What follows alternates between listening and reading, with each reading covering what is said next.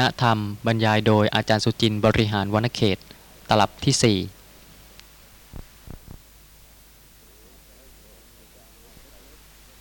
หมายว่าเป็นองค์ที่จะให้ได้บรรลุโสดาปฏิผลเนี่ย ความเลื่อมใสนี่หมายถึงเลื่อมใส อย่างที่เราเคารพกราบไหว้บูชา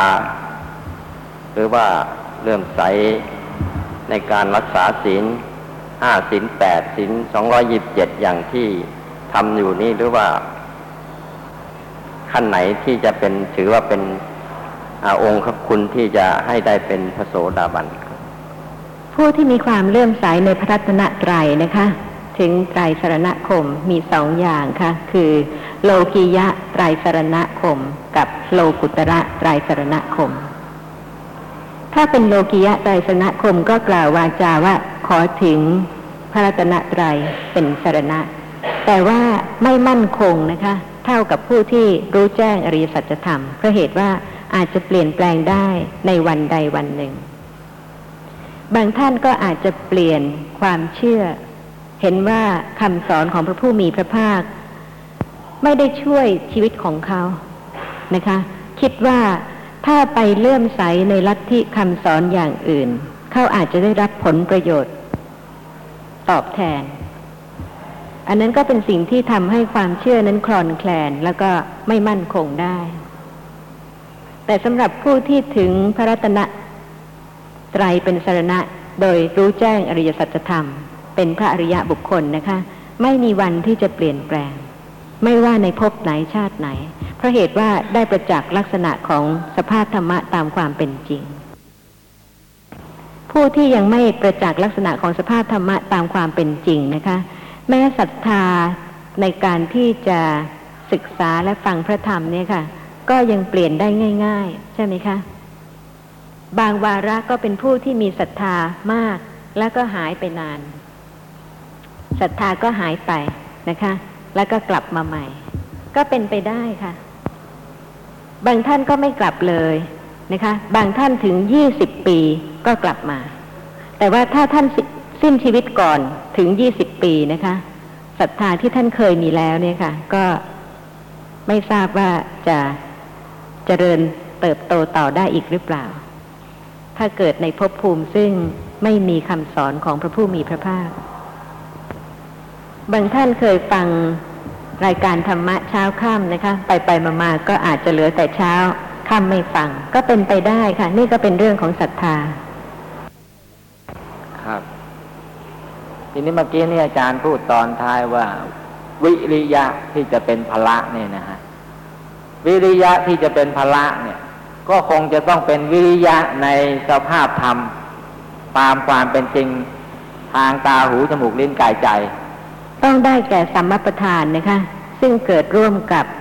สัมมาสติ ระลึกลักษณะของสภาพธรรมะที่กำลังปรากฏ อะไรๆก็คงจะไม่พ้นที่จะระลึกรู้สภาพธรรมตามความเป็นจริงอยู่นั่นต้องอาศัยวิริยะมากมายจริง ๆ ค่ะ วันนี้เกิดเท่าไหร่ น้อยเหลือเกินใช่ไหมคะ ก็ยังไม่ทอดทิ้งธุระยังไม่หมดหวัง ก็ยังมีวิริยะความภาคเพียรต่อไปที่จะระลึกอีก แม้ว่าจะน้อยอีก วันหนึ่งวันหนึ่งที่สติจะเกิดระลึกลักษณะของสภาพธรรมะนี่นะคะ น้อยเท่าไหร่ก็ตาม ก็ไม่สิ้นวิริยะ ที่จะระลึกต่อไปอีกเรื่อยๆ เพราะฉะนั้นวิริยะที่ได้สะสมที่เป็นสัมมประธานนี่นะคะ ก็จะเป็นวิริยะพละ เป็นวิริยะที่มีกำลัง มีข้อสงสัยในเรื่องของกำลังคือสตินะคะ ที่พระผู้มีพระภาคตรัสว่า ดูกระภิกษุทั้งหลาย อริยะสาวกในธรรมวินัยนี้เป็นผู้มีสติประกอบด้วยสติเครื่องรักษาตัวชั้นเยี่ยม ระลึกตามแม้สิ่งที่ทำแม้คำที่พูดไว้นานได้ นี้เรียกว่ากำลังคือสติกำลังจะเรียนถามคุณโยมอาจารย์ที่ว่า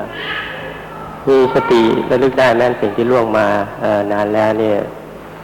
ไม่ทราบว่าจะเป็นสติปัฏฐานด้วยหรือเปล่า ไม่จำเป็นเจ้ะค่ะ ทุกคนคิดทุกวัน แล้วก็บางคนก็คิดถึงเรื่องในอดีต แล้วก็เคยทำอะไรนะคะ เคยพูดอะไรก็จำได้ แต่ว่าตามปกติธรรมดานั้นจิตที่ระลึกนั้นเป็นอกุศล แล้วแต่ว่าจะระลึกด้วยโลภะนะคะ ความพอใจ หรือว่าระลึกด้วยความขุ่นเคืองใจ ความไม่สบายใจ นั่นเป็นการระลึกด้วยโลภะมูลจิตบ้าง โทสะมูลจิตบ้าง แต่สำหรับ สติแล้วเราก็จะต้องเป็นการระลึกด้วยกุศล สภาพของจิตที่ระลึกต้องเป็นกุศลเจ้าค่ะ แม้ว่าจะระลึกถึงสิ่งที่ได้เคยทำหรือว่าคำที่ได้เคยพูดไว้ เพื่อพิจารณาว่าถูกหรือผิดประการใด แล้วแก้ไข ถ้าอย่างจะระลึกถึงสิ่งที่เคยทำไม่ดีเนี่ยนะคะ มีประโยชน์ไหมคะ ถ้าระลึกได้ความกังวลแล้วก็ขุ่นข้องใจ ขณะนั้นเป็น วิตกกะเจตสิก ไม่ใช่สติเจ้าค่ะ แต่ว่าถ้าในขณะนั้นระลึกแล้วเห็นว่าเป็นสิ่งที่ไม่ดี แล้วก็รู้ด้วยว่าไม่ควรที่จะกระทำอีกต่อไป ในขณะนั้นก็เป็นมหากุศลที่ระลึก เรื่องที่ได้เคยทำหรือว่าคำที่ได้เคยพูดไว้ขอหมายก็ว่าต้องเป็นเฉพาะในทางกุศลอย่างเดียว แน่นอนเจ้าค่ะ ถ้าเป็นสติแล้วต้องเป็นกุศลมิฉะนั้นแล้วก็เป็นลักษณะของวิตกกะเจตสิกเจ้าค่ะ แล้วในขณะที่เอ่อสติเกิดเนี่ย จะมีสัมปชัญญะร่วมทุกครั้งหรือเปล่าเจริญพรถ้าเป็นมหากุศลญาณวิปยุตไม่มีเจ้าค่ะคือบางครั้งก็ส่วนใหญ่นะที่เข้าใจบอกว่าสติที่เป็นความระลึกได้แล้วที่ใช้คำว่าสัมปชัญญะความรู้ตัวเนี่ย ไม่เข้าใจว่าต้องแยกกันหรือเปล่าอะไร ต้องแยกกันเจ้าค่ะ เวลาที่กล่าวถึงสติสัมปชัญญะและลักษณะของสติสัมปชัญญะจะแยกเลยเจ้าค่ะว่าลักษณะของสติเป็นอย่างไร กิจของสติเป็นอย่างไร อาการปรากฏของสติเป็นอย่างไร แล้วก็ลักษณะของสัมปชัญญะเป็นอย่างไร กิจของสัมปชัญญะเป็นอย่างไร แต่ว่าเวลาที่พูดรวมกัน สติสัมปชัญญะต้องหมายความถึงสติเจตสิกและปัญญาเจตสิกเจ้าค่ะ ซึ่งในขณะใดที่มีความเข้าใจที่ถูกต้องเกิดขึ้น ในขณะนั้นไม่ใช่มีแต่สติเจตสิกเท่านั้น เมื่อมีการพิจารณาในเหตุผลแล้วก็มีความเข้าใจ ในขณะนั้นก็ต้องเป็นสติสัมปชัญญะ คือต้องมีปัญญาเจตสิกซึ่งเป็นสัมปชัญญะเกิดร่วมกับสตินั้นด้วยเจ้าค่ะถ้างั้นในขณะในขณะที่เจริญสติปัฏฐานที่สติเกิดแต่ละครั้งในขณะที่พิจารณาเอ่อ รูปธรรมและนามธรรมก็ดีเนี่ย ในขณะนั้นชื่อว่ามีสัมปชัญญะด้วยใช่ไหมครับเวลาที่เป็นสติปัฏฐานธรรมดาแล้วก็จะต้องมีปัญญาเจตสิกเกิดร่วมด้วย ในขณะที่พิจารณาสังเกตลักษณะของสภาพธรรมะที่กำลังปรากฏ แม้ว่าลักษณะของปัญญายังไม่ปรากฏชัด แต่ที่ปัญญาจะเจริญได้ต้องเริ่มจากการสังเกต พิจารณา ศึกษาลักษณะของสิ่งที่กำลังปรากฏ เพราะฉะนั้นปัญญาก็เกื้อกูลกันเป็นลำดับขั้นจ้ะค่ะ คือฮะแล้วเป็นไปได้ไหมเจริญพรอย่างเวลาที่ในขณะที่เห็นแล้วยังไม่ได้มีความรู้ในลักษณะหรือ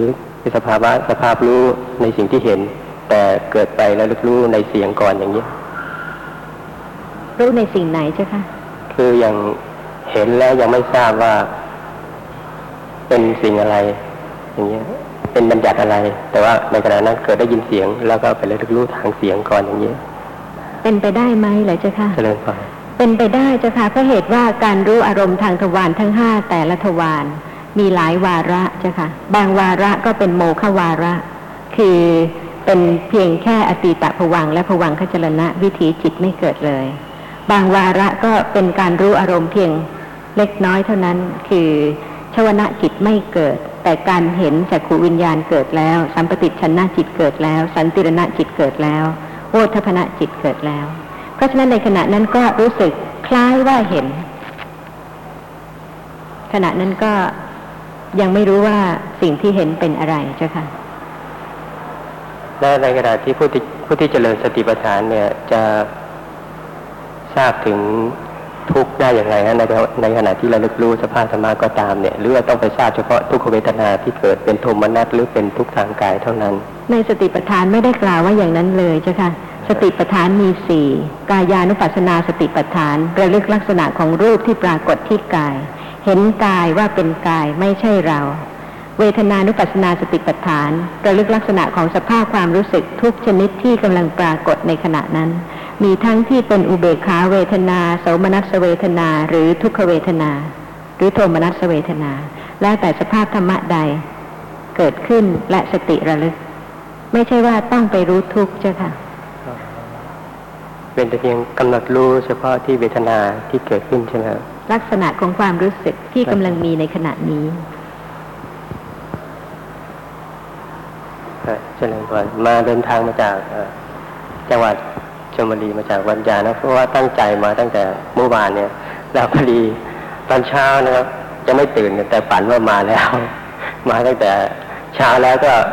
ยังฝันต่อไปเนี่ยเจริญพรบอกว่าฝันว่าวันนี้กลับวัดไม่ทันเจริญพรก็เป็นสภาพของจิตคิดนึกเจ้าค่ะ ไม่ทราบยังมีข้อสงสัยอะไรอีกบ้างเปล่าคะขอกล่าวถึงข้อความในพระสูตรนี้ต่อไปนะคะ พระผู้มีพระภาคตรัสว่า ก็กำลังคือสมาธิเป็นไนดุกระภิกษุทั้งหลาย อริยะสาวกในธรรมวินัยนี้ สงัดจากกาม สงัดจากอากุศลธรรม บรรลุปฐมฌานมีวิตกวิจารมีปีติและสุขเกิดแต่วิเวกอยู่เพราะวิตกวิจารสงบไป บรรลุทุติยฌานอันเป็นความผ่องใสแห่งจิตในภายใน เป็นธรรมะเอกผุดขึ้น ไม่มีวิตกวิจารมีปีติและสุขเกิดแต่สมาธิอยู่ เพราะปีติสิ้นไปเป็นผู้มีอุเบกขา มีสติมีสัมปชัญญะ เสวยสุขด้วยนามกาย บรรลุตติยฌานที่พระอริยะทั้งหลายสรรเสริญว่า ผู้ได้ฌานนี้เป็นผู้มีอุเบกขา มีสติอยู่เป็นสุข บรรลุจตุตฌานอันไม่มีทุกข์ไม่มีสุข เพราะละสุขและทุกข์และดับโสมนัสโทมนัสก่อนๆได้ มีอุเบกขาเป็นเหตุให้สติบริสุทธิ์อยู่นี่เรียกว่ากำลังคือสมาธิ ก็กำลังคือปัญญาเป็นไฉนดุกระภิกษุทั้งหลาย อริยสาวกในธรรมวินัยนี้เป็นผู้มีปัญญา ประกอบด้วยปัญญาที่ยังถึงการเกิดและความดับ เป็นอริยะชำแรกกิเลสเป็นเครื่องให้ถึงความสิ้นไปแห่งทุกข์โดยชอบ นี้เรียกว่ากำลังคือปัญญา ดุกระภิกษุทั้งหลายกำลังห้าประการนี้แหลจบสูตรที่สี่มีข้อสงสัยอะไรบ้างไหมคะ ศรัทธาที่มีอยู่ในชีวิตประจำวันเนี่ยค่ะ เป็นสภาพธรรมะที่เกิดกับกุศลจิตนะคะ ไม่ว่าจะเป็นกุศลเล็กๆน้อยๆประการใดทั้งสิ้น ถ้าศรัทธาไม่เกิดแล้วแล้วก็กุศลกรรมนั้นก็เป็นไปไม่ได้เลย แต่ว่าบางท่านอาจจะกระทำไปโดยที่ไม่ได้สังเกตนะคะ ไม่มีการระลึกได้ว่าในขณะนั้นก็เป็นกุศลกรรม เมื่อเป็นผู้ที่ประกอบด้วยศรัทธา ก็ย่อมจะได้อานิสงส์ของศรัทธา ในขณะที่ยังมีชีวิตอยู่ด้วย ไม่ใช่ว่าจะต้องรอผลไปจนถึงชาติหน้านะคะ ข้อความในอังคุตรนิกายปัญจกนิบาตศรัทธานิสังสสูตรข้อ 38 พระผู้มีพระภาคตรัสว่าดุกระภิกษุทั้งหลาย กุลบุตรผู้มีศรัทธาย่อมมีอานิสงส์ห้าประการ ห้าประการเป็นไฉนคือ สัพบุรุษผู้สงบในโลกทุกทุกท่าน เมื่อจะอนุเคราะห์ย่อมอนุเคราะห์ผู้มีศรัทธาก่อนผู้อื่น ย่อมไม่อนุเคราะห์ผู้ไม่มีศรัทธาก่อนผู้อื่นหนึ่งเมื่อจะเข้าไปหาย่อมเข้าไปหาผู้มีศรัทธาก่อนผู้อื่น ย่อมไม่เข้าไปหาผู้ไม่มีศรัทธาก่อนผู้อื่นหนึ่งเมื่อจะต้อนรับย่อมต้อนรับผู้มีศรัทธาก่อนผู้อื่น ย่อมไม่ต้อนรับผู้ไม่มีศรัทธาก่อนผู้อื่นหนึ่งเมื่อจะแสดงธรรมย่อมแสดงธรรมแก่ผู้มีศรัทธาก่อนผู้อื่น ย่อมไม่แสดงธรรมแก่ผู้ไม่มีศรัทธาก่อนผู้อื่นหนึ่งกุลบุตรผู้มีศรัทธาเมื่อตายไปแล้ว ย่อมเข้าถึงสุคติโลกสวรรค์หนึ่งดุกระภิกษุทั้งหลาย กุลบุตรผู้มีศรัทธาย่อมมีอานิสงส์ห้าประการนี้แหละดุกระภิกษุทั้งหลาย เปรียบเหมือนต้นไทรใหญ่ที่ทางสี่แยก มีพื้นราบเรียบ ย่อมเป็นที่พึ่งของพวกนกโดยรอบชั้นใด กุลบุตรผู้มีศรัทธาก็ฉันนั้นเหมือนกัน ย่อมเป็นที่พึ่งของชนเป็นอันมาก คือภิกษุ ภิกษุณี อุบาสก อุบาสิกา ต้นไม้ใหญ่สล่างด้วยกิ่งใบและผล มีลำต้นแข็งแรง มีรากมั่นคง สมบูรณ์ด้วยผลย่อมเป็นที่พึ่งของนกทั้งหลาย ฝูงนกย่อมอาศัยต้นไม้นั้น ซึ่งเป็นที่รื่นรมใจให้เกิดสุข ผู้ต้องการความร่มเย็นย่อมเข้าไปอาศัยร่มเงา ผู้ต้องการผลก็ย่อมบริโภคผลได้ฉันใด ท่านผู้ปราศจากราคะ ปราศจากโทสะปราศจากโมหะ ไม่มีอาสวะ เป็นบุญญาเขตในโลกย่อมคบหาบุคคลผู้มีศรัทธา ซึ่งสมบูรณ์ด้วยศีล ประพฤติถ่อมตน ไม่กระด้าง สุภาพ อ่อนโยน มีใจมั่นคง ฉันนั้นเหมือนกัน ท่านเหล่านั้นย่อมแสดงธรรมะ เครื่องบรรเทาทุกข์ทั้งปวงแก่เขา เขาเข้าใจทั่วถึงธรรมะนั้นแล้ว ย่อมเป็นผู้หมดอาสวะกิเลส ปรินิพาน จบสูตรที่แปดต่อไปถ้าท่านมีความสนใจในการที่จะเผยแพร่พระธรรม ท่านก็ย่อมจะอนุเคราะห์ กื้อกูลบุคคลอื่น ๆ ซึ่งมีความสนใจธรรมะ เพราะเหตุว่าผู้ที่มีศรัทธานะคะ เปรียบเสมือนต้นไทรใหญ่ที่ทางสี่แยก มีพื้นราบเรียบ ย่อมเป็นที่พึ่งของพวกนกโดยรอบฉันใด กุลบุตรผู้มีศรัทธาก็ฉันนั้นเหมือนกัน เพราะว่าถ้ามีศรัทธาที่จะอนุเคราะห์บุคคลอื่นในเรื่องธรรมะเนี่ยค่ะ ก็ย่อมมีหนทางที่จะกระทำได้ โดยการสนทนาธรรมนะคะ แล้วก็มีธรรมปฏิสันฐาน มีข้อสงสัยในเรื่องนี้ไหมคะ การสงเคราะห์ผู้ที่มีศรัทธาก่อนเนี่ยค่ะ เป็นการสะดวกเป็นการที่จะทำให้เกิดประโยชน์นะคะ โดยไม่ยากไม่เหมือนกับผู้ที่ไม่มีศรัทธา แม้ว่าจะพยายามชักจูงสักเท่าไหร่ก็อาจจะไม่มีความคิดที่จะเจริญกุศล ก็ได้ และท่านผู้ฟังจะเห็นได้ว่าผู้ที่มีศรัทธาเนี่ยค่ะ ย่อมชักนำให้คนอื่นมีศรัทธาด้วย ถ้าเป็นผู้ที่ไม่มีศรัทธานะคะ ผู้คนในบ้านก็ไม่มีศรัทธาด้วยเหมือนกัน แต่ถ้าหัวหน้าครอบครัวเป็นผู้ที่มีศรัทธาแล้วก็ย่อมชักนำให้คนอื่นมีศรัทธาด้วย ข้อความในอังคุตรนิกายปัญจกานิบาตสารสูตร ข้อ 40 พระผู้มีพระภาคตรัสว่า ดูกระภิกษุทั้งหลาย ต้นสาละใหญ่อาศัยขุนเขาหิมวัน ย่อมเจริญด้วยความเจริญห้าประการห้าประการเป็นไฉนคือ ย่อมเจริญด้วยกิ่งและใบหนึ่งย่อมเจริญด้วยเปลือกหนึ่งย่อมเจริญด้วยกระเทาะหนึ่งย่อมเจริญด้วยกระพี้หนึ่งย่อมเจริญด้วยแก่นหนึ่งดุกระภิกษุทั้งหลาย ต้นสาละใหญ่อาศัยขุนเขาหิมวัน ย่อมเจริญด้วยความเจริญห้าประการนี้แลฉันใด ชนภายในอาศัยเจ้าบ้านผู้มีศรัทธา ย่อมเจริญด้วยความเจริญห้าประการ ฉันนั้นเหมือนกันแล ความเจริญห้าประการเป็นไนคือ ย่อมเจริญด้วยศรัทธาหนึ่งย่อมเจริญด้วยศีลหนึ่งย่อมเจริญด้วยสุตตะหนึ่งย่อมเจริญด้วยจาคะหนึ่งย่อมเจริญด้วยปัญญาหนึ่ง ดุกระภิกษุทั้งหลาย ชนภายในอาศัยเจ้าบ้านผู้มีศรัทธา ย่อมเจริญด้วยความเจริญห้าประการนี้แลต้นไม้ทั้งหลายอาศัยบรรพศศิลาล้วนในป่าใหญ่ ย่อมเจริญขึ้นเป็นไม้ใหญ่ชั้นเจ้าป่าชั้นใด บุตรพัญญา มิตรอำมาต์หมู่ญาติ และคนที่เข้าไปอาศัยเลี้ยงชีพทั้งหลายในโลกนี้ ได้อาศัยกุลบุตรผู้มีศรัทธา สมบูรณ์ด้วยศีลจึงเจริญได้ฉันนั้นเหมือนกัน ชนเหล่านั้นเห็นศีล จาคะและสุจริตทั้งหลาย ของกุลบุตรผู้มีศีล จาคะและสุจริตนั้น เมื่อประจักษ์ชัดแล้วย่อมประพฤติตาม ชนเหล่านั้นครั้นประพฤติธรรมอันเป็นที่ไปสู่สวรรค์ สุขติ ในโลกนี้แล้ว ย่อมเป็นผู้เพลิดเพลิน เพียบพร้อมด้วยกรรมบันเทิงใจในเทวโลก สูตรที่สิบนี่ก็จะเห็นได้นะคะว่าการกระทำของทุกท่านซึ่งเป็นหัวหน้าบ้าน หัวหน้าครอบครัวเนี่ยนะคะ ก็จะก่อให้เกิดกุศลจิตอีกหลายขณะสำหรับคนในบ้าน แม้แต่ในเรื่องการฟังธรรมะเนี่ยค่ะ ท่านอาจจะคิดว่าท่านฟังคนเดียวนะคะ แต่ว่าถ้าเปิดแล้วก็คนอื่นมีโอกาสที่จะได้ยินได้ฟังบ้าง แม้ว่าทีแรกอาจจะไม่สนใจนะคะ ฟังไปทีละเล็กทีละน้อยก็ ย่อมจะเจริญด้วยศรัทธาหนึ่ง เจริญด้วยศีลหนึ่ง เจริญด้วยสุตะหนึ่ง เจริญด้วยจาคะหนึ่ง เจริญด้วยปัญญาหนึ่ง ตามควรแก่การสะสมของแต่ละท่านนะคะ ซึ่งก็ไม่สามารถที่จะเร่งรัดบุคคลหนึ่งบุคคลใดได้ เพราะว่าแต่ละคนก็ต้องคอยการเวลาที่สมควร มีข้อสงสัยในเรื่องนี้ไหมคะ เป็นชีวิตประจำวันจริง ๆ ซึ่งศรัทธาในวันหนึ่งวันหนึ่งเนี่ยค่ะถ้าสังเกตนะคะ จะรู้ว่าเจริญขึ้นหรือว่าเสื่อมลง เฉพาะตัวก่อนนะคะ แล้วถึงจะพิจารณาบุคคลอื่น ซึ่งถ้าพิจารณาบุคคลอื่นเนี่ยค่ะก็ควรจะพิจารณา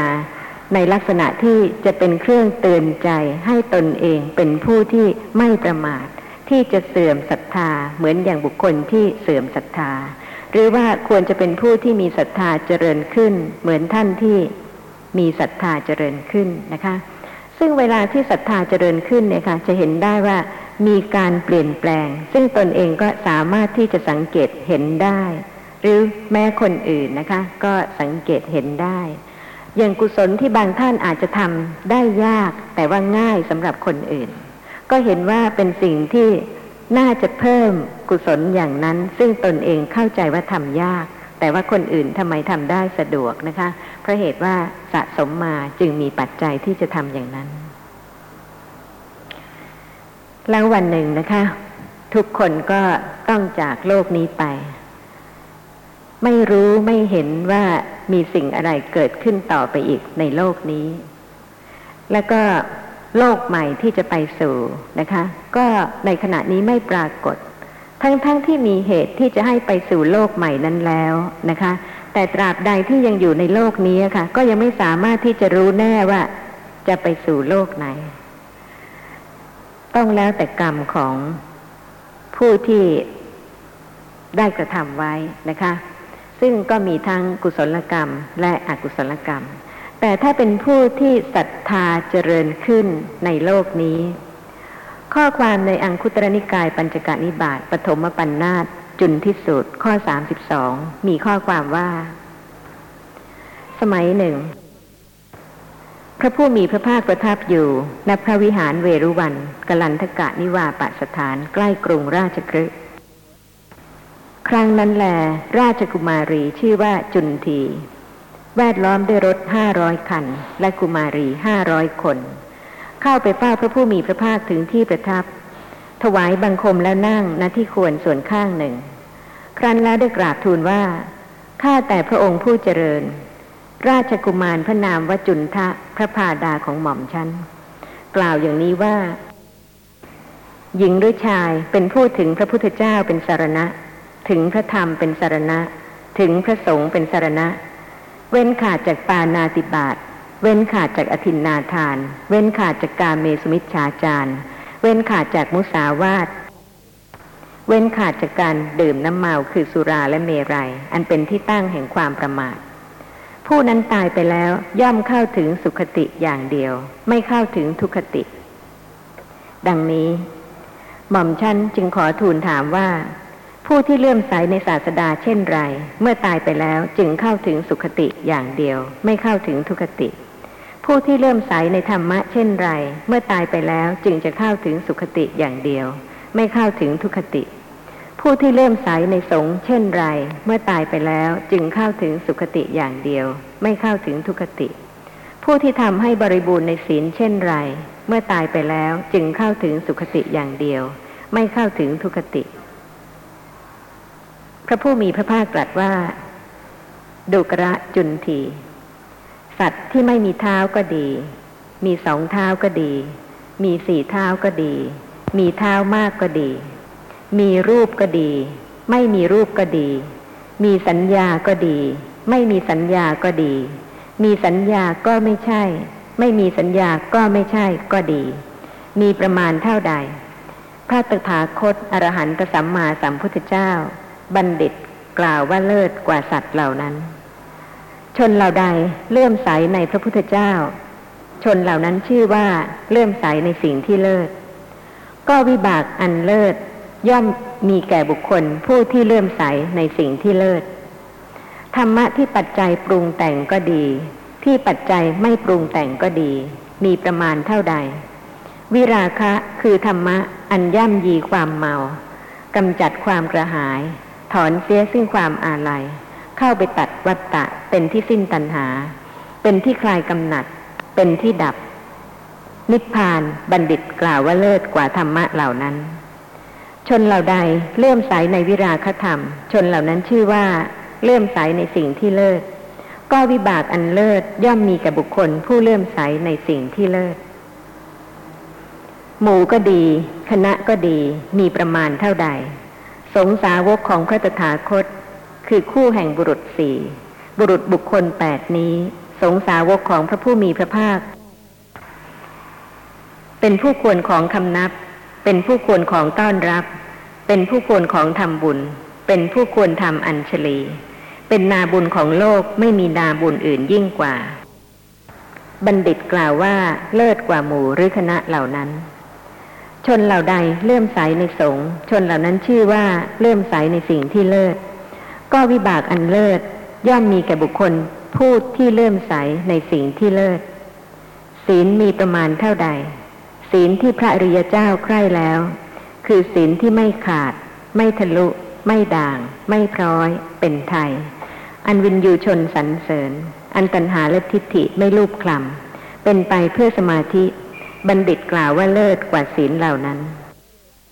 ชนเหล่าใดย่อมทำให้บริบูรณ์ในอริยกันตศีล ชนเหล่านั้นชื่อว่าทำให้บริบูรณ์ในสิ่งที่เลิศ ก็วิบากอันเลิศย่อมมีแก่บุคคลผู้ทำให้บริบูรณ์ในสิ่งที่เลิศ บุญอันเลิศคืออายุ วันนะยศ เกียรติ สุขและกำลัง ย่อมเจริญแก่บุคคลผู้รู้แจ้งธรรมะที่เลิศ เลื่อมใสในสิ่งที่เลิศ คือเลื่อมใสในพระพุทธเจ้าผู้เลิศ ผู้เป็นทักขิเนยบุคคลชั้นเยี่ยม เลื่อมใสในพระธรรมที่เลิศ อันปราศจากราคะ เป็นที่เข้าไปสงบ เป็นสุข เลื่อมใสในพระสงฆ์ผู้เลิศ เป็นนาบุญชั้นเยี่ยม ให้ทานในสิ่งที่เลิศ ปราดผู้ถือมั่นธรรมะที่เลิศ ให้สิ่งที่เลิศ เป็นเทวดาหรือมนุษย์ย่อมถึงสถานที่เลิศ บันเทิงใจอยู่ จบสูตรที่สอง ท่านที่อยากจะได้ฟังพระธรรมจากพระโอษฐ์ที่พระวิหาร เวรุวันหรือว่าพระวิหารเชตวันนะคะ ก็จะได้ฟังสูตรนี้ค่ะ คือจุนที่สุดในอังคุตรนิกายปัญจกานิบาตปฐมปัญนาตไม่ว่าในกาละสมัยไหนนะคะ แม้ว่าจะ 2,500 กว่าปีผ่านไปแล้ว ข้อความที่ท่านพระอนนท์ได้ทรงจำไว้ และท่านพระสาวกทั้งหลายก็ได้ทรงจำสืบสืบต่อกันมา ก็เป็นอย่างนี้ ราะฉะนั้นก็ไม่ต้องรอการเวลาที่จะถึงอีกสมัยหนึ่งของพระพุทธเจ้าอีกพระองค์หนึ่งนะคะ ก็ยังมีโอกาสที่จะได้ฟังพระธรรมที่พระผู้มีพระภาคได้ทรงแสดงไว้ มีข้อสงสัยอะไรไหมคะในเรื่องนี้ ข้อความชัดเจนนะคะ ถ้าเป็นผู้ที่เลื่อมใสในพระรัตนตรัยย่อมเป็นผู้ที่น้อมประพฤติปฏิบัติตาม จนกระทั่งถึงการรู้แจ้งอริยสัจธรรม เมื่อนั้นก็ ย่อมไม่เกิดในอบายภูมิ ในในสูตรนี้เริ่มต้นจากเอ่อผู้ถามก็ถามว่าทำยังไงถึงจะเข้าถึงสุคติโลกสวรรค์ใช่ไหมครับ ก็คือสรุปแล้วก็คือต้องถึงพระรัตนตรัยนั่นเองแล้วก็ถึงศีลที่พระอริยะทั้งหลายใคร่คือศีลที่สัมปยุทธ์ด้วยมรรคและผลก็เพราะเหตุว่าทุกท่านเนี่ยค่ะ อยากจะเป็นผู้ที่มีศีลนะคะ แต่ ก็ยังมีบางกาละค่ะ ซึ่งอาจจะล่วงศีลเวลาที่ล่วงศีลแล้วจิตใจก็คงจะเดือดร้อนนะคะ กระวนกระวายอาจจะทำให้ระลึกถึงเหตุการณ์ที่ล่วงศีลจิตใจก็กระสับกระส่าย แต่ว่าผู้ที่สามารถจะมีพระรัตนตรัยเป็นสารณะ แล้วก็น้อมประพฤติปฏิบัติตาม จนกระทั่งรู้แจ้งอริยสัจธรรมศีลของท่านจะสมบูรณ์นะคะ คือเป็นผู้ที่ ไม่ล่วงศีลห้าอันเป็นเหตุที่จะให้เกิดอกุศลกรรมบทที่จะทำให้เกิดในอบายภูมิ ครับ สรุปแล้วก็คือเอ่อระลึกรู้สภาพธรรมตามความเป็นจริง ถ้าเป็นผู้ที่ถึงพระรัตนตรัยเป็นสรณะ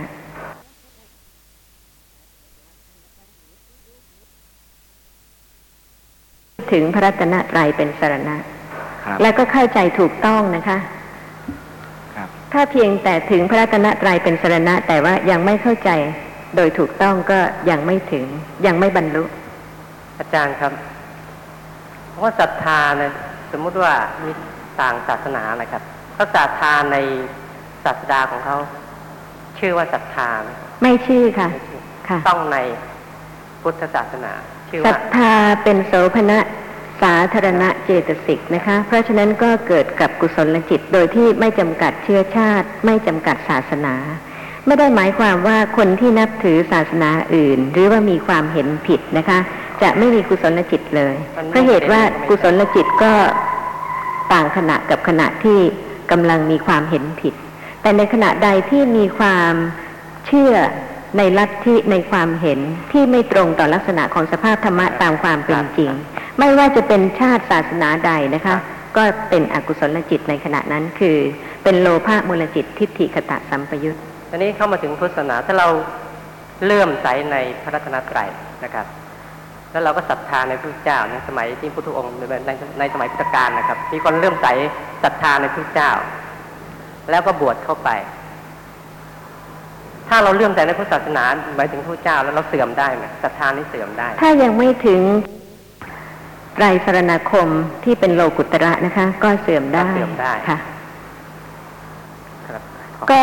ควรเป็นผู้ไม่ประมาทจริง ๆ นะคะ เพราะว่าเรื่องของจิตใจเนี่ยค่ะเป็นเรื่องที่เกิดมาชั่วขณะที่มีสังขารขันธ์ปรุงแต่ง ที่จะเป็นกุศลหรืออกุศลเพียงเล็กน้อยแล้วก็ดับ เพราะฉะนั้นความมั่นคงจริง ๆ นะคะ ในการที่จะเข้าใจในเหตุผลของสภาพธรรมะจนไม่หวั่นไหวเนี่ยค่ะ ก็เป็นสิ่งที่ลองพิสูจน์นะคะ ว่าในวันหนึ่งวันหนึ่งจะไข้เขวไปบ้างหรือเปล่า เหตุกับผลจะตรงกันไหม ไม่ค่ะ ค่ะ ขณะใดที่ไข้เขวขณะนั้นก็ไม่ใช่ศรัทธาศรัทธานั้นไม่มั่นคงนะคะ อกุศลจิตจึงทำให้ไข้เขวเพราะฉะนั้นศรัทธาที่จะมั่นคงจริง ๆ เนี่ยต้องเป็นศรัทธาของผู้ที่เป็นพระอริยะบุคคล ได้ประจักษ์ลักษณะของสภาพธรรมะตามความเป็นจริง แล้วก็เป็นผู้ที่รู้จักสภาพธรรมะที่เกิดขึ้นกับตนนะคะ แม้แต่ศรัทธาเนี่ยค่ะก็สามารถที่จะรู้ได้ว่าเจริญขึ้น หรือว่าเสื่อมลงในประการใด เพราะว่าเรื่องของกุศลก็มีมากมายหลายประการ ทั้งในเรื่องของทาน ในเรื่องของศีล ในเรื่องของภาวนา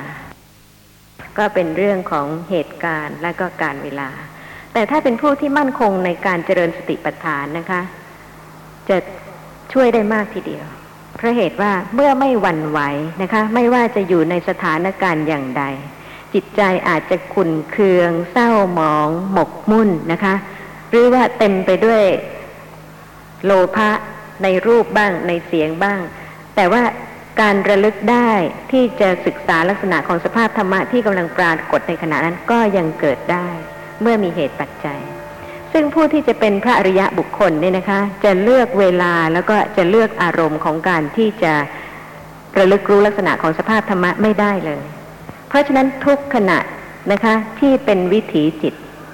สติปัฏฐานควรที่จะเกิดระลึกลักษณะของสภาพธรรมะที่กำลังปรากฏ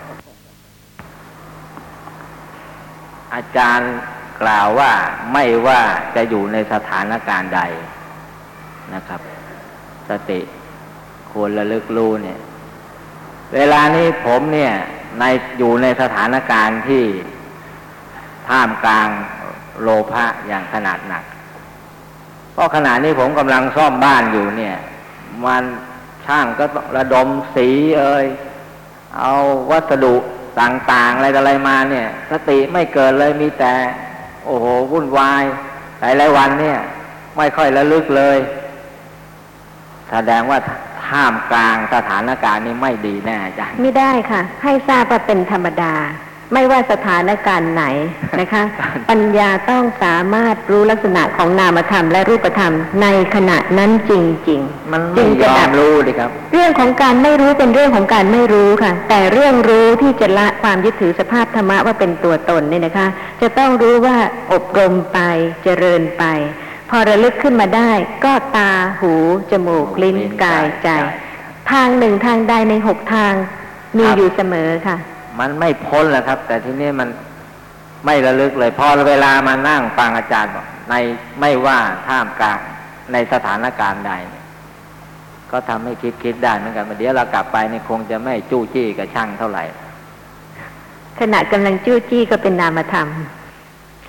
เป็นรูปธรรมนะคะ เรียกว่าไม่ควรเว้นเลยสักขณะที่เป็นวิถีจิตค่ะ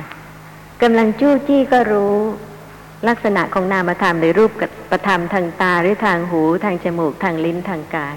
ไม่มีอื่นเลยนะคะ ตลอดสังสารวัตรที่ผ่านมาด้วยความไม่รู้เนี่ยค่ะ วิธีที่จะแก้ไขก็ต้องแก้ไขด้วยความรู้ทุกสิ่งทุกอย่างที่เกิดขึ้นเป็นไปในสังสารวัตรมิฉะนั้นก็จะดับความยึดถือว่า เป็นตัวตนเป็นสัตว์เป็นบุคคลไม่ได้ ไม่ได้หมายความว่าจะไม่ให้สวยนะคะ แม้ในขณะที่จู้จี้ ก็เป็นนามธรรมและเป็นรูปธรรม ไม่ว่าเวทนาความรู้สึกนะคะ จะเป็นโสมนัสจะเป็นโทมนัสจะเป็นอุเบกขา ก็ไม่ใช่ตัวตน ไม่ใช่สัตว์ไม่ใช่บุคคลเพราะฉะนั้นไม่ควรที่จะเข้าใจผิดนะคะ คิดว่าธรรมะเป็นอีกโลกหนึ่ง ซึ่งเป็นโลกซึ่งไม่ทำอะไรเลย แล้วก็ปล่อยให้ทุกอย่าง ผ่านไปผิดผิดถูกถูกในเรื่องของศรัทธายังมีข้อสงสัยอะไรอีกบ้างไหมคะ อย่าปนศรัทธากับความเชื่อในความเห็นผิดนะคะสำหรับโสภณะสาธารณะเจตสิกดวงต่อไปคือสติเจตสิก ซึ่งเป็นคำที่ได้ยินบ่อยนะคะ ในภาษาไทย บางท่านก็อาจจะเข้าใจความหมายของสติผิด ราะเหตุว่าคิดว่าสติคือความรู้สึกตัวธรรมดา ธรรมดาไม่หลงฟั่นเฟือนนะคะ ก็เข้าใจว่ามีสติ หรือขณะที่ไม่ใช่เผลอ ก็เข้าใจว่าขณะนั้นมีสติ แต่ว่าตามความเป็นจริงแล้วแล้วก็สติเป็นโสภณะเจตสิกซึ่งต้องเกิดเฉพาะกับโสภณะจิตเท่านั้น ข้อความในอัธสาลินีจิตตุปาทกัน อธิบายสตินสีมีข้อความว่า ที่ชื่อว่าสติ เพราะเป็นเหตุระลึก หรือว่าเป็นสภาพที่ระลึก หรือว่าเป็นเพียงการระลึกเท่านั้น นี่คือการที่จะแยกลักษณะของเจตสิกแต่ละประเภทแต่ละชนิดนะคะ ซึ่งเกิดร่วมกันให้เห็นว่าลักษณะของสภาพธรรมะอย่างหนึ่ง ก็เป็นแต่เพียงสภาพธรรมะอย่างหนึ่ง ไม่ปะปนกัน เช่นสติกับปัญญาเนี่ยค่ะ ไม่ใช่เจตสิกเดียวกัน เพราะฉะนั้นที่ชื่อว่าสติ เพราะเป็นเหตุระลึก หรือว่าเป็นสภาพธรรมะที่ระลึก หรือว่าเป็นเพียงการระลึกเท่านั้น ถ้าจะพิจารณาธรรมะนี่นะคะ จะเห็นได้ว่า ถ้าเข้าใจจริง ๆ ว่าสติเป็นเจตสิกแล้วก็เป็นขณะที่ระลึกนะคะ ย่อมไม่มีเรา ที่จะทำสิ่งหนึ่งสิ่งใดเลย ใช่ไหมคะ มีแต่รู้ว่าขณะใดหลงลืมสติคือสติไม่เกิด หรือว่าขณะใดสติเกิด จึงทำกิจของสติเพราะเหตุว่าสติเป็นสภาพที่ระลึก เจตสิกอื่นจะทำกิจระลึก ซึ่งเป็นกิจของสติไม่ได้เลย ก็สตินั้นชื่อว่าอินทรีย์เพราะอัตถาว่าเป็นอธิบดี โดยครอบงำความเป็นผู้หลงลืมสติเสียได้ วันหนึ่งวันหนึ่งนะคะทำไมกุศลจิตไม่เกิด เพราะเหตุว่าหลงลืมสติ สติไม่เกิดจึงไม่ระลึกเป็นไปในทาน ไม่ระลึกเป็นไปในศีล ไม่ระลึกเป็นไปในภาวนา แต่ถ้าขณะใดที่ระลึกที่จะให้ทานนะคะ ขณะนั้นไม่ใช่เราค่ะ คือสติที่ทำกิจระลึกเป็นไปในทาน เพราะฉะนั้นที่สติชื่อว่าอินทรีย์เพราะอัตถาว่า เป็นอธิปดีโดยครอบงำความเป็นผู้หลงลืมสติเสียได้หรือชื่อว่าอินทรีย์เพราะครอบครองความเป็นใหญ่ในลักษณะการปรากฏ ที่จะรู้ได้ว่ามีสติหรือหลงลืมสตินะคะ ก็ทำให้รู้ได้เพราะลักษณะของสตินั่นเอง สตินั่นแลเป็นอินทรีย์จึงชื่อว่าสตินทรีย์ก็สตินั้นมีความระลึกได้อปิลาปณะเป็นลักษณะ และมีการเข้าไปช่วยประคองเป็นลักษณะ คือสติย่อมให้กำหนดหรือย่อมให้ระลึกถึงกุศลกรรมโดยชอบ ข้ออุปมาในอัธสาลินีมีว่า เช่นเดียวกับขุนคลังของพระราชา ซึ่งรักษารัตนสิบประการอยู่ ย่อมยังพระราชาให้กำหนดให้ระลึกถึงพระอิสริยสมบัติ ทั้งตอนเย็นตอนเช้าฉะนั้นฉันใด สติก็ย่อมระลึกถึงกุศลธรรมทั้งหลาย คือสติปัฏฐานสี่สัมมาปัฏฐานสี่อิทธิบาทสี่อินทรีห้าพละห้าโพชฌงเจ็ดมรรคมีองค์แปดนี้สมถะนี้วิปัสสนา อริยสัจสี่เหล่านี้ นี้วิชา นี้วิมุตติโลกุตระธรรมเหล่านี้ สติระลึกได้เป็นลักษณะอย่างนี้แหละท่านผู้ฟังคิดถึง สมบัติเข้าของของท่านบ่อยๆ ใช่ไหมคะ วันหนึ่งอะไรอยู่ที่ไหนบ้าง แต่นั่นไม่ใช่สตินะคะ แต่ว่าลักษณะของสติก็เป็นสภาพที่ระลึก แต่ไม่ใช่ระลึกในอกุศล แต่ว่าระลึกเป็นไปในกุศลธรรมทั้งหลาย เช่น ระลึกเป็นไปในสติปัฏฐานสี่ขณะใดที่ระลึกลักษณะของสภาพธรรมะที่ปรากฏที่กาย ระลึกรู้ลักษณะของเวทนาความรู้สึก ระลึกถึงสภาพของจิตในขณะนี้นะคะ หรือระลึกถึงลักษณะของธรรมะ นอกจากนั้นการศึกษาธรรมะขณะใดนะคะ แล้วก็มีความเข้าใจในเรื่องของสัมมประธานสี่อิทธิบาทสี่อินทรีห้าพละห้าโพชฌงเจ็ดมรรคมีองค์แปดซึ่งดูเป็นชื่อนะคะ เมื่อสภาพธรรมะนั้นๆยังไม่ปรากฏ แต่ว่าความจริงในขณะใดที่สติปัฏฐานเกิด ระลึกลักษณะของสภาพธรรมะเนี่ยค่ะ มีสัมมาประธานสี่คือวิริยะเจตสิกเกิดร่วมด้วยนะคะ แต่ถ้าพระผู้มีพระภาคไม่ได้ทรงแสดงไว้โดยละเอียด ก็ย่อมไม่สามารถที่จะรู้ว่า แม้ในขณะจิตเดียวที่สติเกิดระลึกลักษณะของสภาพธรรมะนั้น มีสภาพธรรมะอื่น ที่เป็นโสภณธรรมเกิดร่วมด้วยนะคะ แต่ว่าให้ทราบว่าลักษณะของสตินั้นเป็นลักษณะที่ระลึก สติ ย่อมใคร่ครวญคติแห่งธรรมะทั้งหลาย ทั้งที่เป็นประโยชน์เกื้อกูล และมิได้เป็นประโยชน์เกื้อกูล แล้วรู้ว่าธรรมะทั้งหลายมีกายทุจริตเป็นต้น ไม่เป็นประโยชน์เกื้อกูล แล้วบรรเทาธรรมะที่ไม่เป็นประโยชน์เกื้อกูลให้น้อยลง นี่คือผู้ที่มีสติระลึกได้นะคะทำให้ระลึกถึงบาป ระลึกถึงบุญ ระลึกถึงคุณ ระลึกถึงโทษ ซึ่งถ้าจะเปรียบเทียบก็ดุดสีขาวกับสีดำที่ทำให้เห็นความต่างกันนะคะ ของธรรมะที่เป็นอกุศล และธรรมะที่เป็นกุศลเพราะเหตุว่าถ้าไม่ศึกษาโดยละเอียดเนี่ยค่ะ หลายคนอาจจะคิดว่าอากุศลนั่นแหละ เป็นกุศล เพราะบางท่านก็อาจจะกล่าวว่าอากุศลเล็ก ๆ น้อยๆไม่เป็นไร นั่นก็ยังไม่เห็นความต่างกันของสีดำกับสีขาวนะคะ แต่ว่าความจริงแล้วถ้าสติเกิดขณะใดเป็นสภาพที่ระลึก ที่จะให้รู้ในลักษณะของความต่างกัน ของธรรมะที่เป็นอกุศลและกุศล รู้ว่าธรรมะทั้งหลายมีกายสุจริตเป็นต้นเหล่านั้น เป็นประโยชน์เกื้อกูล ก็ประคับประคองธรรมะที่เป็นประโยชน์เกื้อกูลไว้ เหมือนปรินายกรัตนะของพระเจ้าจักรพรรดิ รู้สิ่งที่ไม่เป็นประโยชน์เกื้อกูล และเป็นประโยชน์เกื้อกูล แล้วจึงนำสิ่งที่ไม่เป็นประโยชน์เกื้อกูลออกไปเสีย อีกนัยยะหนึ่ง สติมีการระลึกได้เป็นลักษณะ มีการไม่หลงลืม เป็นรสะคือเป็นกิจ มีการรักษาอารมณ์ เป็นปัจจุปทานะ หรือมีการจดจ่อต่ออารมณ์ คือระลึกตรงลักษณะของอารมณ์ เป็นปัจจุปทานะคือเป็นอาการปรากฏ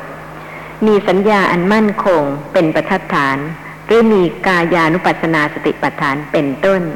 เป็นประทัดฐาน พึงเห็นว่าเป็นเช่นเดียวกับเสาเขื่อน เพราะตั้งมั่นในอารมณ์ และพึงเห็นว่าเป็นเสมือนนายประตู เพราะรักษาจักขุทวารเป็นต้น นี่คือข้อความในอัธสาลินีจิตตุปาทกัน มีข้อสงสัยอะไรไหมคะในเรื่องนี้ ลักษณะของสติเนี่ยค่ะเกิดทุกขณะที่กุศลจิตเกิด แต่ว่ายังไม่คุ้นเคยกับลักษณะของสตินะคะเพราะเหตุว่าพอเป็นกุศลที่เป็นไปในทาน ก็ระลึกถึงเรื่องการที่จะให้ทาน แต่ในขณะที่จิตกำลังระลึกเป็นไปในทานแต่ละขณะนั้นเองนะคะ มีสติเจตสิกเกิดร่วมด้วย มีศรัทธาเจตสิกเกิดร่วมด้วย จารย์กล่าวว่าถ้าเรานึกถึงสมบัติของเรานะครับ ไม่ชื่อว่าเป็นสติ ต้องให้นึกถึงว่ากุศลเกิดอกุศลเกิดขึ้นหรือเปล่าก็วันหนึ่งวันหนึ่งนะคะฮะจำได้ว่าเอาอะไรไว้ที่ไหนใช่ไหมคะ หยิบถูกใช่ไหมคะ ขณะนั้นนะคะ เป็นกุศลหรือเปล่า ถ้าเป็นกุศลก็เป็นสติ ถ้าเป็นไปในกุศลในทานในศีลในภาวนาถึงจะเป็นสติค่ะ ครับพถ้าเกิดว่าเรานึกเฉยๆนะครับ ระลึกว่าเก็บอะไรไว้ที่ไหนอย่างเนี้ยเหรอคะขณะนั้นเป็นวิตกกะเจตสิกไม่ใช่สติเจตสิกเพราะเหตุว่าสติเจตสิกจะเกิดกับอกุศลจิตไม่ได้เลย เพราะฉะนั้นก่อนอื่นต้องทราบว่าขณะนั้นนะคะ เป็นกุศลจิตหรืออกุศลจิต แต่ถ้ามีสติรู้ว่าเป็นหรือไม่เป็นก็ชื่อว่าเป็นสติใช่ไหมครับต้องเป็นไปในทาน เป็นไปในศีลถ้าระลึกที่จะให้ทานนะคะ แล้วก็รู้ว่าสิ่งที่จะให้นั้นอยู่ที่ไหน แล้วก็เวลาที่ระลึกถึงนะคะ จิตก็เป็นกุศลที่จะให้ขณะนั้นได้ค่ะ บางท่านอาจจะมีเงินที่จะบริจาคนะคะ ใส่ซองไว้เรียบร้อย วางที่ไหนไม่ทราบ ใช่ไหมคะ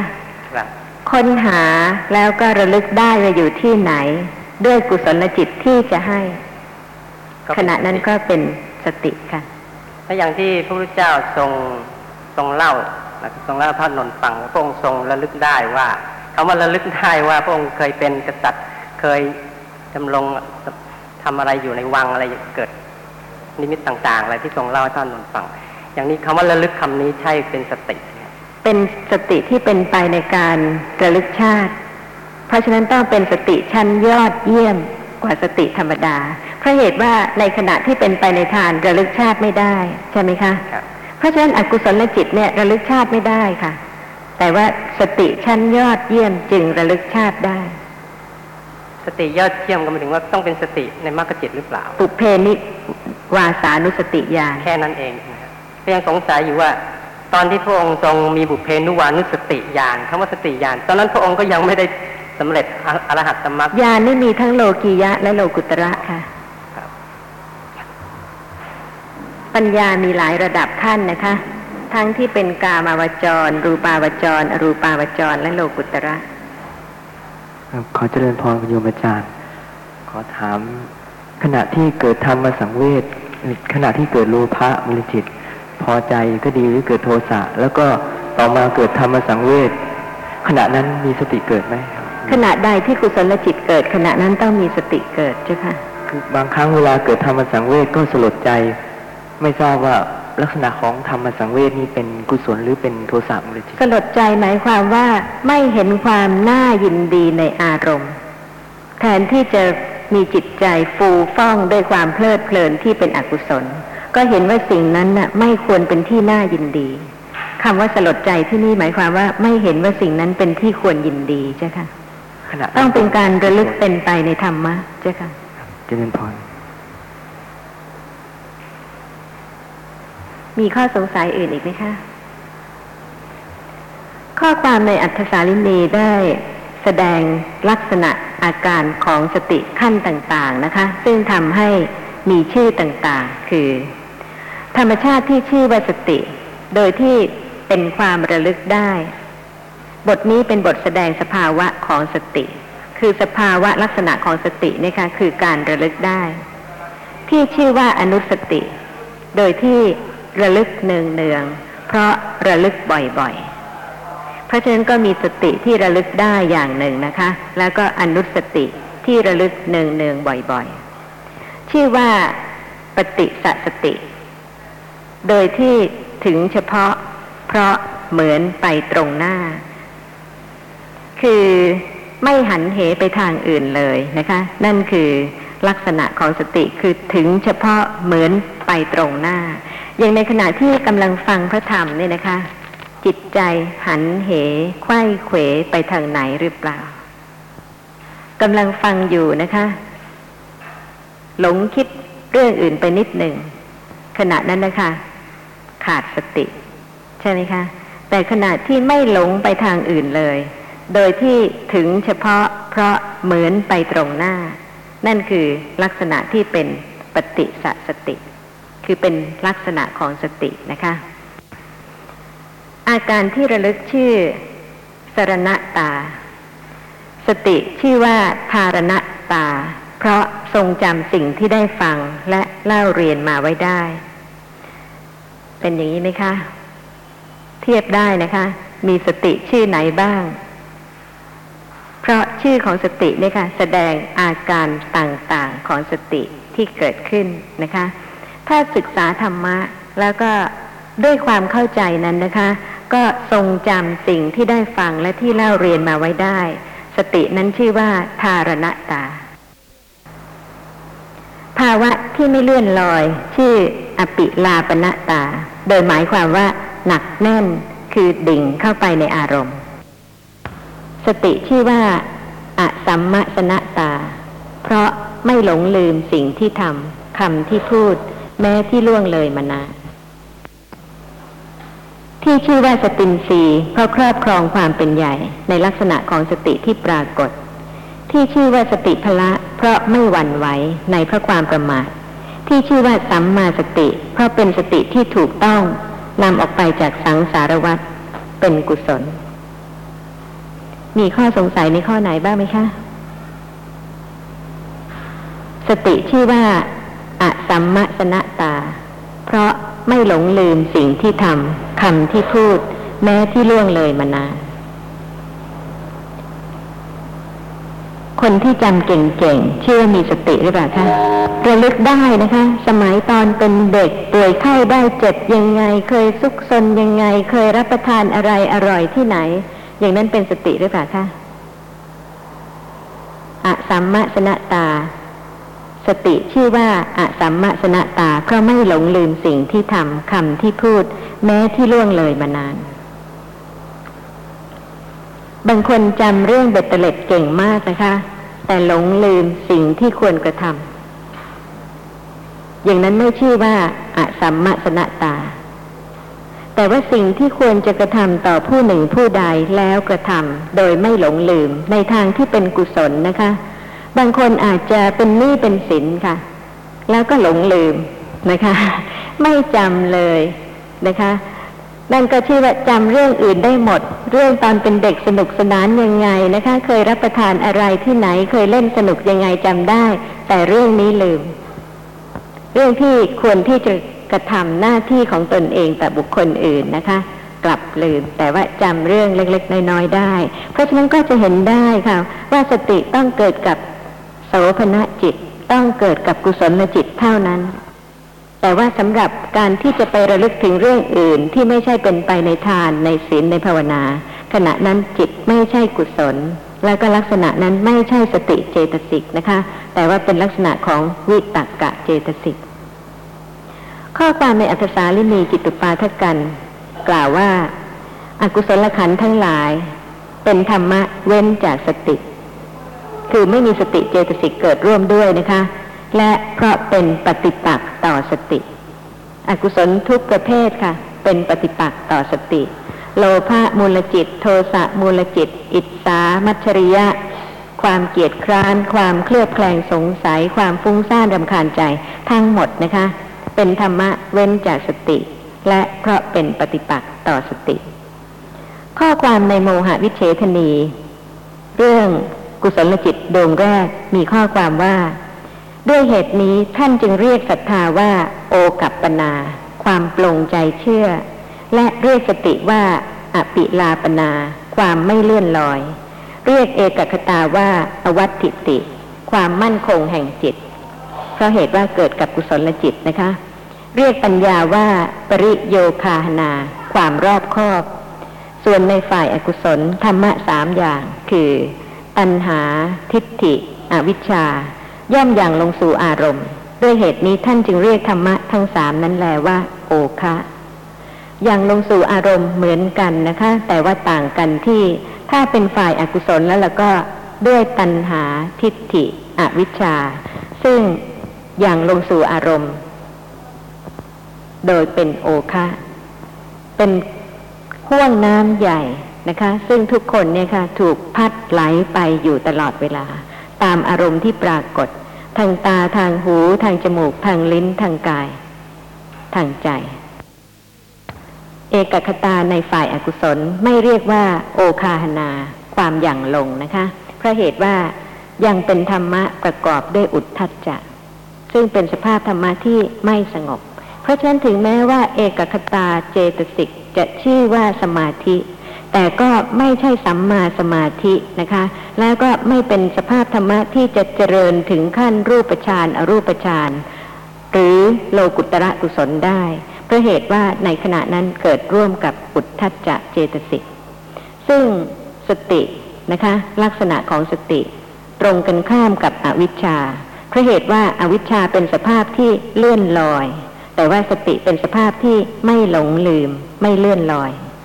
ศรัทธาตรงกันข้ามกับโลภะเพราะเหตุว่าโลภะเนี่ยค่ะยอมสละให้ทุกอย่างด้วยความพอใจ ด้วยความรักนะคะ แต่ว่าศรัทธาบริจาคจริงนะคะ แต่เป็นการสละออก ไม่ใช่เพื่อการติด หรือว่าการยึดข้อง ปัญญาก็ตรงกันข้ามกับมิจฉาทิฏฐิ ข้อความที่ท่านผู้ฟังจะได้ฟังเรื่องของสติเนี่ยนะคะ มักจะควบคู่กันไปกับลักษณะของปัญญา ซึ่งเป็นสัมปชัญญะ แต่ก็ต้องแยกออกจากกันด้วย แต่ก็จะเห็นได้ว่าในขณะใดที่สติเกิดนะคะ ก็อาจจะมีลักษณะของปัญญาเนี่ยค่ะ ในขั้นต้นๆอยู่ด้วย เช่นในขณะที่รู้ว่าสิ่งใดดี สิ่งใดชั่วนะคะ นั่นก็เป็นสติที่ระลึก ที่จะให้เกิดการไตร่ตรองพิจารณาให้ตรง ว่าลักษณะของอกุศลธรรม ซึ่งเป็นธรรมะฝ่ายดำนะคะ เป็นอกุศล ลักษณะของกุศลธรรมที่เป็นธรรมะฝ่ายขาวเป็นกุศล ขณะใดที่ปัญญาเกิดร่วมด้วยกุศลจิตนั้นชื่อว่าญาณสัมปยุตขณะใดที่ปัญญาเจตสิกไม่ได้เกิดร่วมด้วย ขณะนั้นเป็นญาณวิปยุตข้อความในอัธสาลินีจิตตุปาทกัน อธิบายคำว่า สตโตจะสัมปชาโน คือสติและสัมปชัญญะ มีข้อความว่าพราะบทว่า สตโตจะสัมปชาโน มีสติ รู้ทั่วโดยชอบ ในสองอย่างนั้น สติมีความระลึกได้เป็นลักษณะ สัมปชัญญะมีความไม่ฟั่นเฟือนเป็นลักษณะ สติมีความไม่หลงลืม เป็นรสะคือเป็นกิจ สัมปชัญญะมีการไตรตรอง เป็นรสะคือเป็นกิจ สติมีความอารักขาเป็นอาการปรากฏ สัมปชัญญะมีการเลือกเฟ้นเป็นอาการปรากฏ ในการอบรมเจริญภาวนานั้น เมื่อมีสติฟั่นเฟือน ไม่รู้ทั่วโดยชอบ แม้คุณเพียงอุปจาระก็ไม่สำเร็จได้ จะป่วยกล่าวไปใหญ่ถึงอัปปนา นี่ก็แสดงให้เห็นถึงความละเอียดของกุศลจิตขั้นที่สูงกว่าขั้นทานและขั้นศีลนะคะว่าจะต้องประกอบด้วยปัญญา ถ้าขณะนั้นไม่รู้หนทางที่จะทำให้กุศลจิตเจริญขึ้น สงบขึ้นนะคะ แล้วเข้าใจว่าเป็นการเจริญสมถะภาวนาแล้วแล้วก็ข้อความในอัธสาลินีมีว่า เมื่อมีสติฟั่นเฟือนคือไม่รู้ตามความเป็นจริง ไม่รู้ทั่วโดยชอบ แม้คุณเพียงอุปจาระก็ไม่สำเร็จได้จะป่วยกล่าวไปใหญ่ถึงอัปปนา